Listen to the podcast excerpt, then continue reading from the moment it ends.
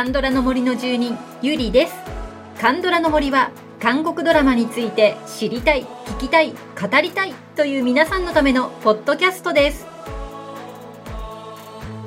今日はですねすっごい嬉しいことがありましてちょうどこの収録をしている今日ですね届いたものがありましてえー、先月あの3月29日にですねあの俳優のヨジングさんのオンラインミーティングっていうのがあったんですよ。ご存知の方も多いと思いますけど、えー、古谷正幸さんの「韓流クラス」という番組ですね。古谷正幸さんはあのミュージックリスト OST って何っていうあの BS 富士の番組もね出ていらっしゃる方でで、まあ、その方があのテレビ愛知の番組であのヨジングさんのオンラインミーティングはいあの司会をしてくださったんですけれども、まあ、それ私見てましてでその中でねあのヨジング君がその場で撮ったポラロイド写真にあのサインをしてくださってでその2枚ねあの自分の胸ポケットからこう取り出してスーツの。でこれプレゼントしますって言ってくれたやつが当たりました。やったー。めっちゃ嬉しい。今手元にあります。ちょっと済ましたヨジング君の顔にですねはい油性ペンでサラサラっとサインが書かれております。幸せでございます。私の今年の運はこれで使い果たしたというふうに思っております。こんなことめったにない。はい。ということでねちょっとこんなことってあるんだなと思ってヨジングファンの私としてはもう最高に嬉しい出来事でございました。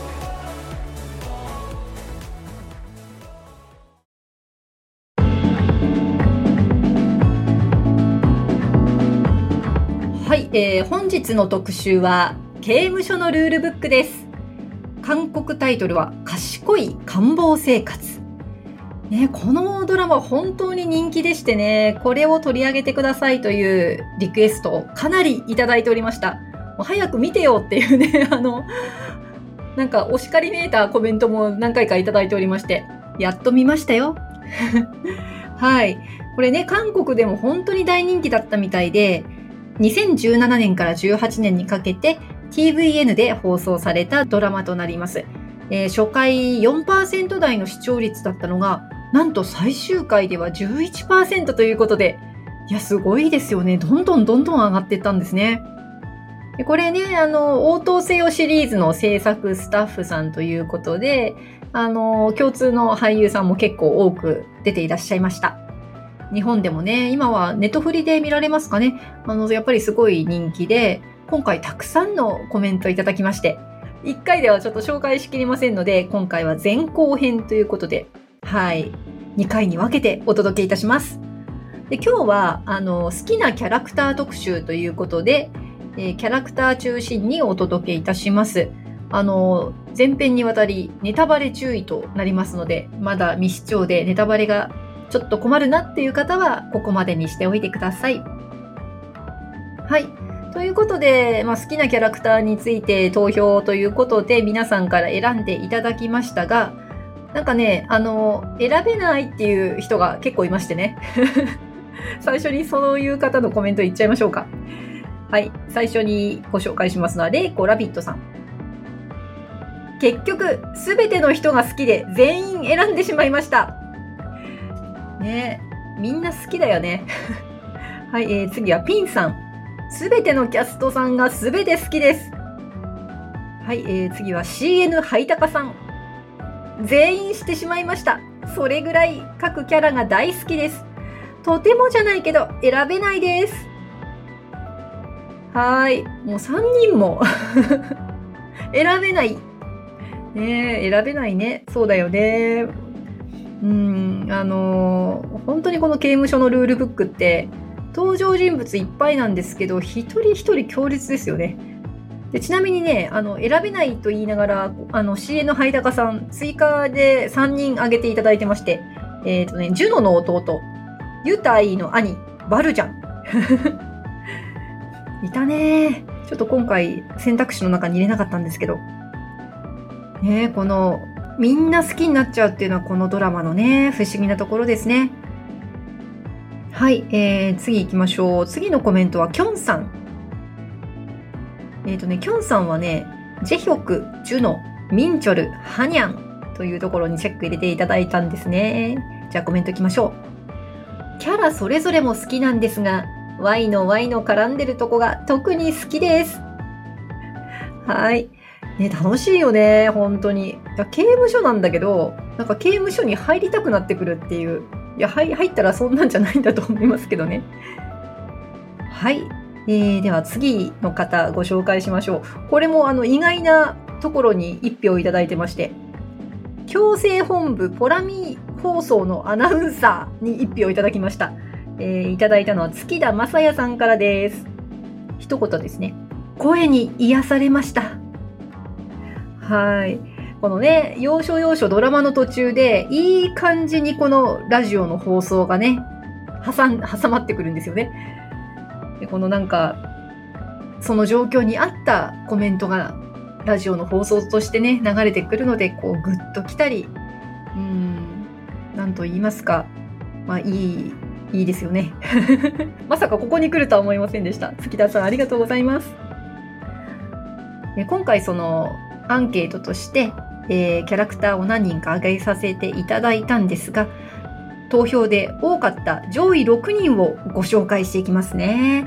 第5位、えー、5位っていうことはまあ、同票でね、もうお一人いるっていうことなんですけども、えー、まずね、キム・ジェヒョク。はい、いきなり主人公来ちゃった。5位です。パク・ヘスさんのね、演じられましたキム・ジェヒョク。この大リーグね、決まってたのに、行くこと決まってたのに、殺人未遂の罪で捕まってしまうという、はい、キャラクターですが、ハニカムミツバチさんからまず行きましょう。このドラマのメインキャラ、プロ野球チームのエースという華やかな立場から突然刑務所へ。妹思いがあだとなってしまった形だけど、どこまでもまっすぐ、そして正しい。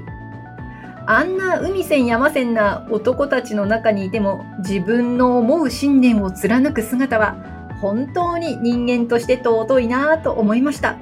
人として憧れる存在だなちょっと天然？抜け作なところも良かった。はい、えー、次の方行きましょう。ペコ4201さん。野球しか知らない、少し社会性に疎い天然キャラな人です。その分純粋で、同房者たちに分け隔てなく接するので、皆も問題が起きた時に助けてくれるのだと思いました。はい、お二人ともありがとうございます。ねえ、ジェヒョク、本当にいいキャラですよね。うん、すごいね、抜けてるよね。本当におバカさんって感じなんですけど。まあだけど、その分って言ったら変なんですけど、すごいサバイバルできる人だよね。最後の方は本当にちゃんと順応してて、まさにこの刑務所のルールを知り尽くす男というか、このね、ルールブックっていうのも、まあ、あの前、あの、日本語タイトルとんでも選手権なんていうあの企画もこのポッドキャストでしましたけど、この刑務所のルールブックっていう日本のタイトルは、私これなかなか素晴らしいなと思いますね。はい。ということで、まあ、5位がキム・ジェヒョクでした。まあ5位ですけど、ね、このドラマの主軸なのは間違いありません。さあ、同じく5位だったのが、えー、ユ・ジョンウ、ユタイですね。あの、軍隊で濡れ衣着せられてね、まあ、この、なんていうか、すさんだ状態になるわけですけれども、この甘い顔のこのチョン・ヘイン君がですね、最初の登場が怖くてね、いや、あの、なん、なんていうのかな、本当にピュアな感じのヘイン君は一体どこへという感じでございましたが。えー、じゃあコメントいきましょう。ともりんさん。ヘイン君の役、鬼対と思いきや、お兄さんが泣かせる。はい、えー、次は、ニーブさん。ニーブさんでいいんですかね。はい、複雑な韓国社会を映し出しているキャラだと思う。はあ、なるほど。はい、お二人ともありがとうございます。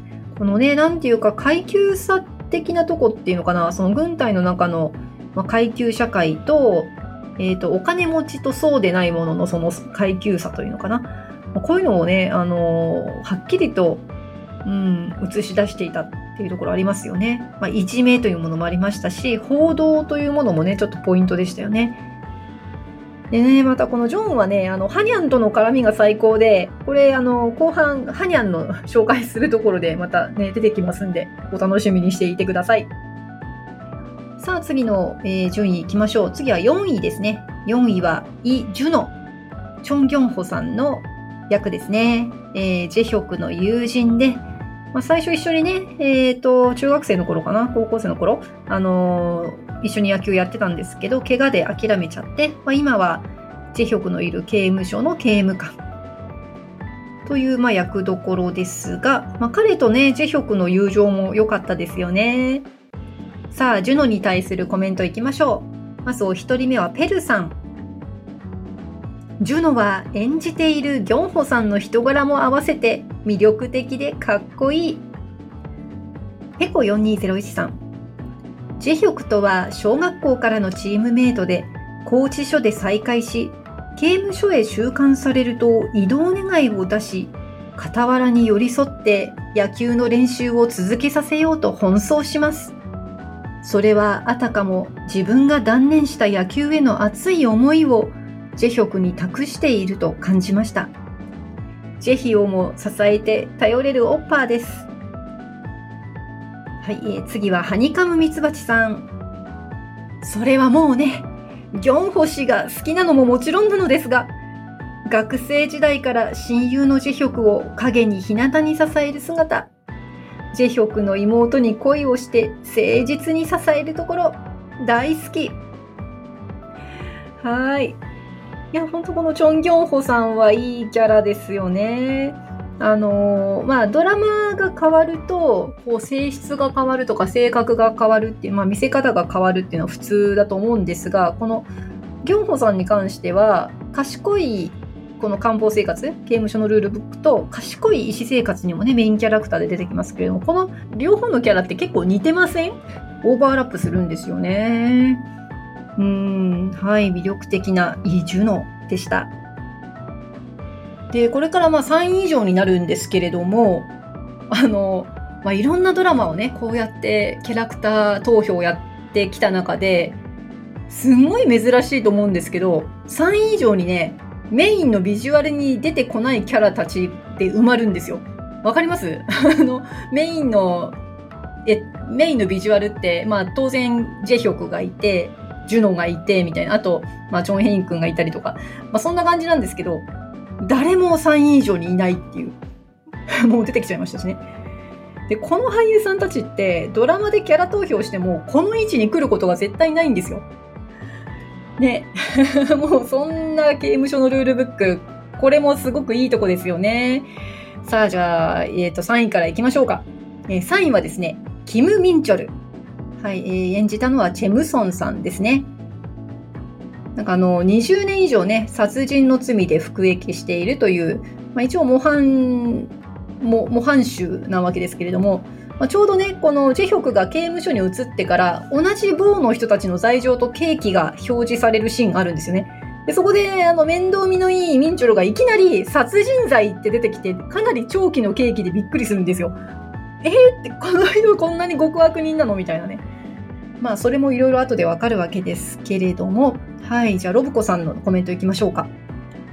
ミンチョルさんは、たまたま秘密の森2で見た後すぐだったので、はあ、こっちのドラマこそがムソンさんだと安心して見ていられました。そうですね。あの、秘密の森2はね、ちょっとまあ、悪い方のキャラクターでしたよね。はい、えー、次はともりんさん。えー、ミンチョルさん、とにかく優しい親分。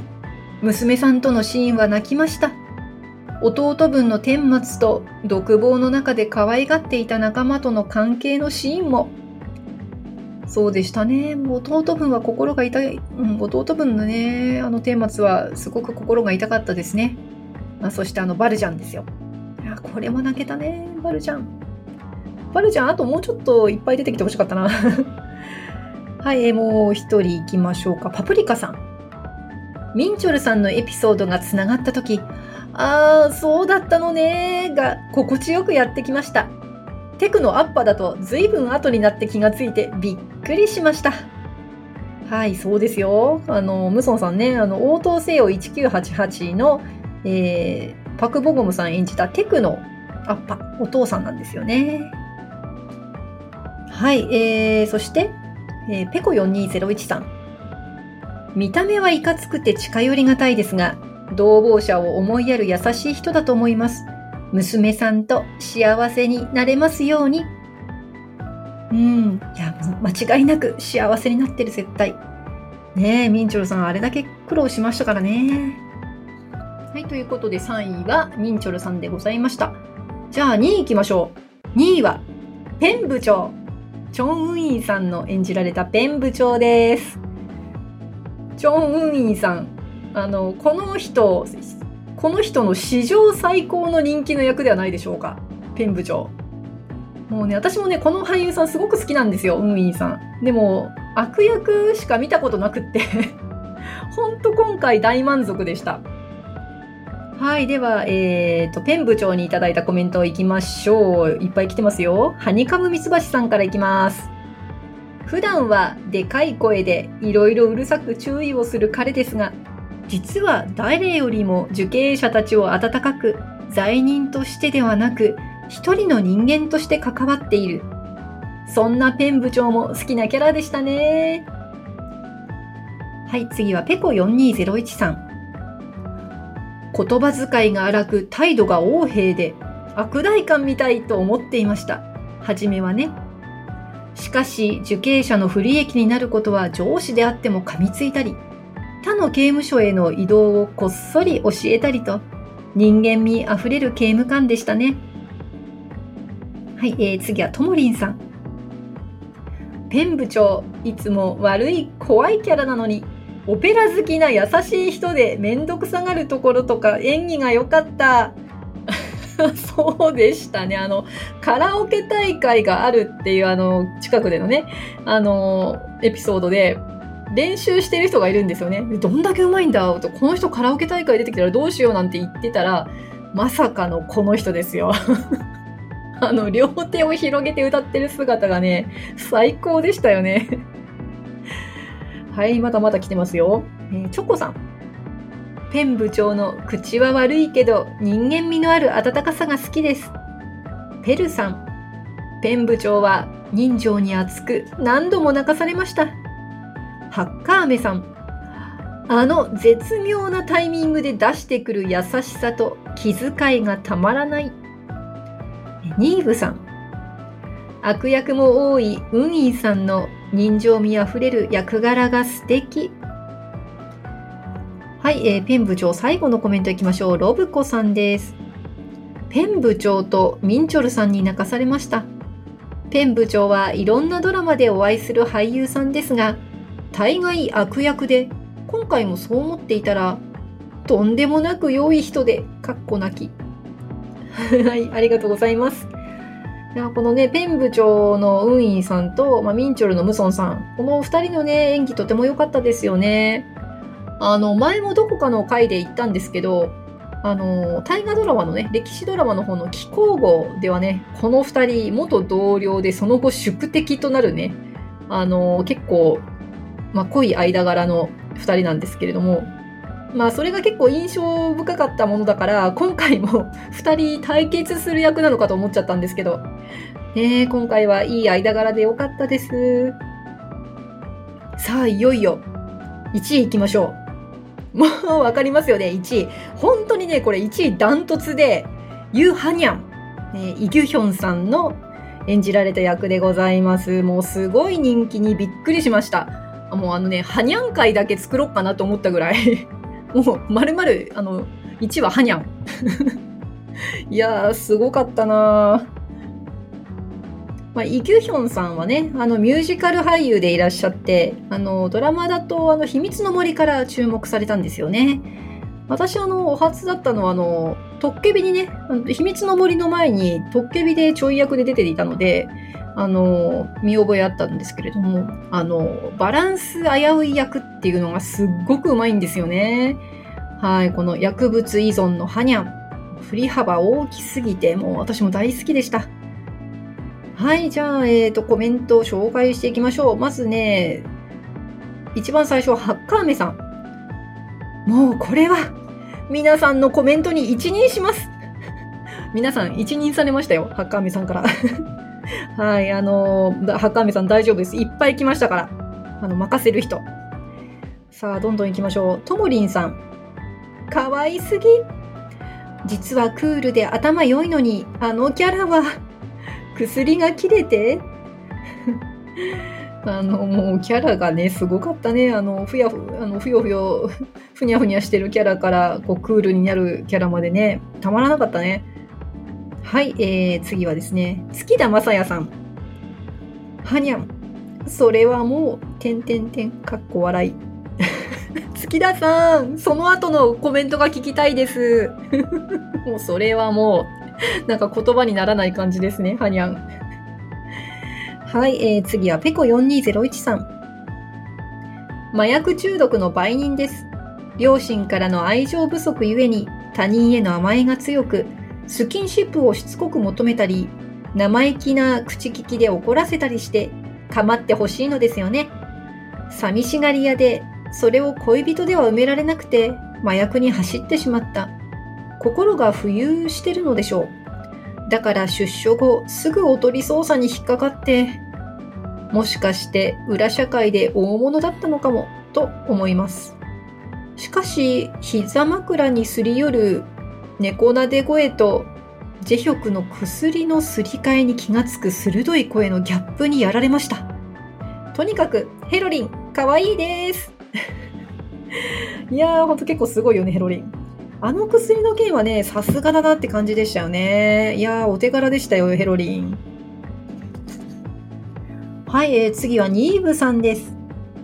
はにゃん、やっぱり可愛い。意志の強さと弱さを強烈に感じたキャラ。はい。さあ次はチョコさん。はにゃんはユタイとの喧嘩するのを見るのが大好きで、よく見ると2人とも笑っちゃってる時があるのが可愛いです。よくジェヒョクに頭を乗せてるのも好きでした。そうですね。やっぱりこのユタイとの絡みがね、ハニャンはね、本当面白いよ。で、次はペルさん。ユタイもハニャンはセットで、ユタイもハニャンはセットで笑いと癒し。二人のわちゃわちゃを永遠に見ていたいです。もうあんなシリアスで出てきたユタイがさ、あの、もう、ハニャンに関わっちゃうともう子供のようでしたよね。はい、えー、次はロブコさん。ハニャンとユタイの絡みもむちゃくちゃ好きで、ストーリーが進むにつれ、兄弟喧嘩みたいになっていくのが笑えました。その分、ハニャンは最後の最後で残念すぎました。薬物はそれだけ怖いもの、人間は弱いものという継承かもしれないけど、かわいそうすぎる。かっこ泣き。ねえ。はい、えー、次はまこたさん。かわいすぎます。ユタイをからかう理由が反応が面白いというところが最高です。薬を断つために必死に努力している姿も好きでした。ラストは悲しいですが。はい。えー、ロブコさんもマコタさんもね、ハニャンが好きだっただけに、あの出所直後のね、ことがショックでしたよね。私も衝撃でした。やっと外に出れたのにね。本当にあそこだけは全く甘くない辛口の結末を迎えました。でもね、これが、うん、薬物を使ったものの現実というか、うん、そんなに簡単なことではないんですね、本当にね。まあ、それでもあの、ハニャンという人物は本当に面白すぎるし、まあ、そしてね、悲しすぎるし、うーん、なんとも言えない複雑で深いキャラクターでしたね。主役もメインも差し置いての堂々の1位でした。はい、さあ、ここでミュージックプラストークをお聴きの方には1曲お届けをいたしましょう。このね、ハニャンのテーマと言われている曲で、出所直後のあの悲劇のシーンに流れていた曲になります。カタツムリ。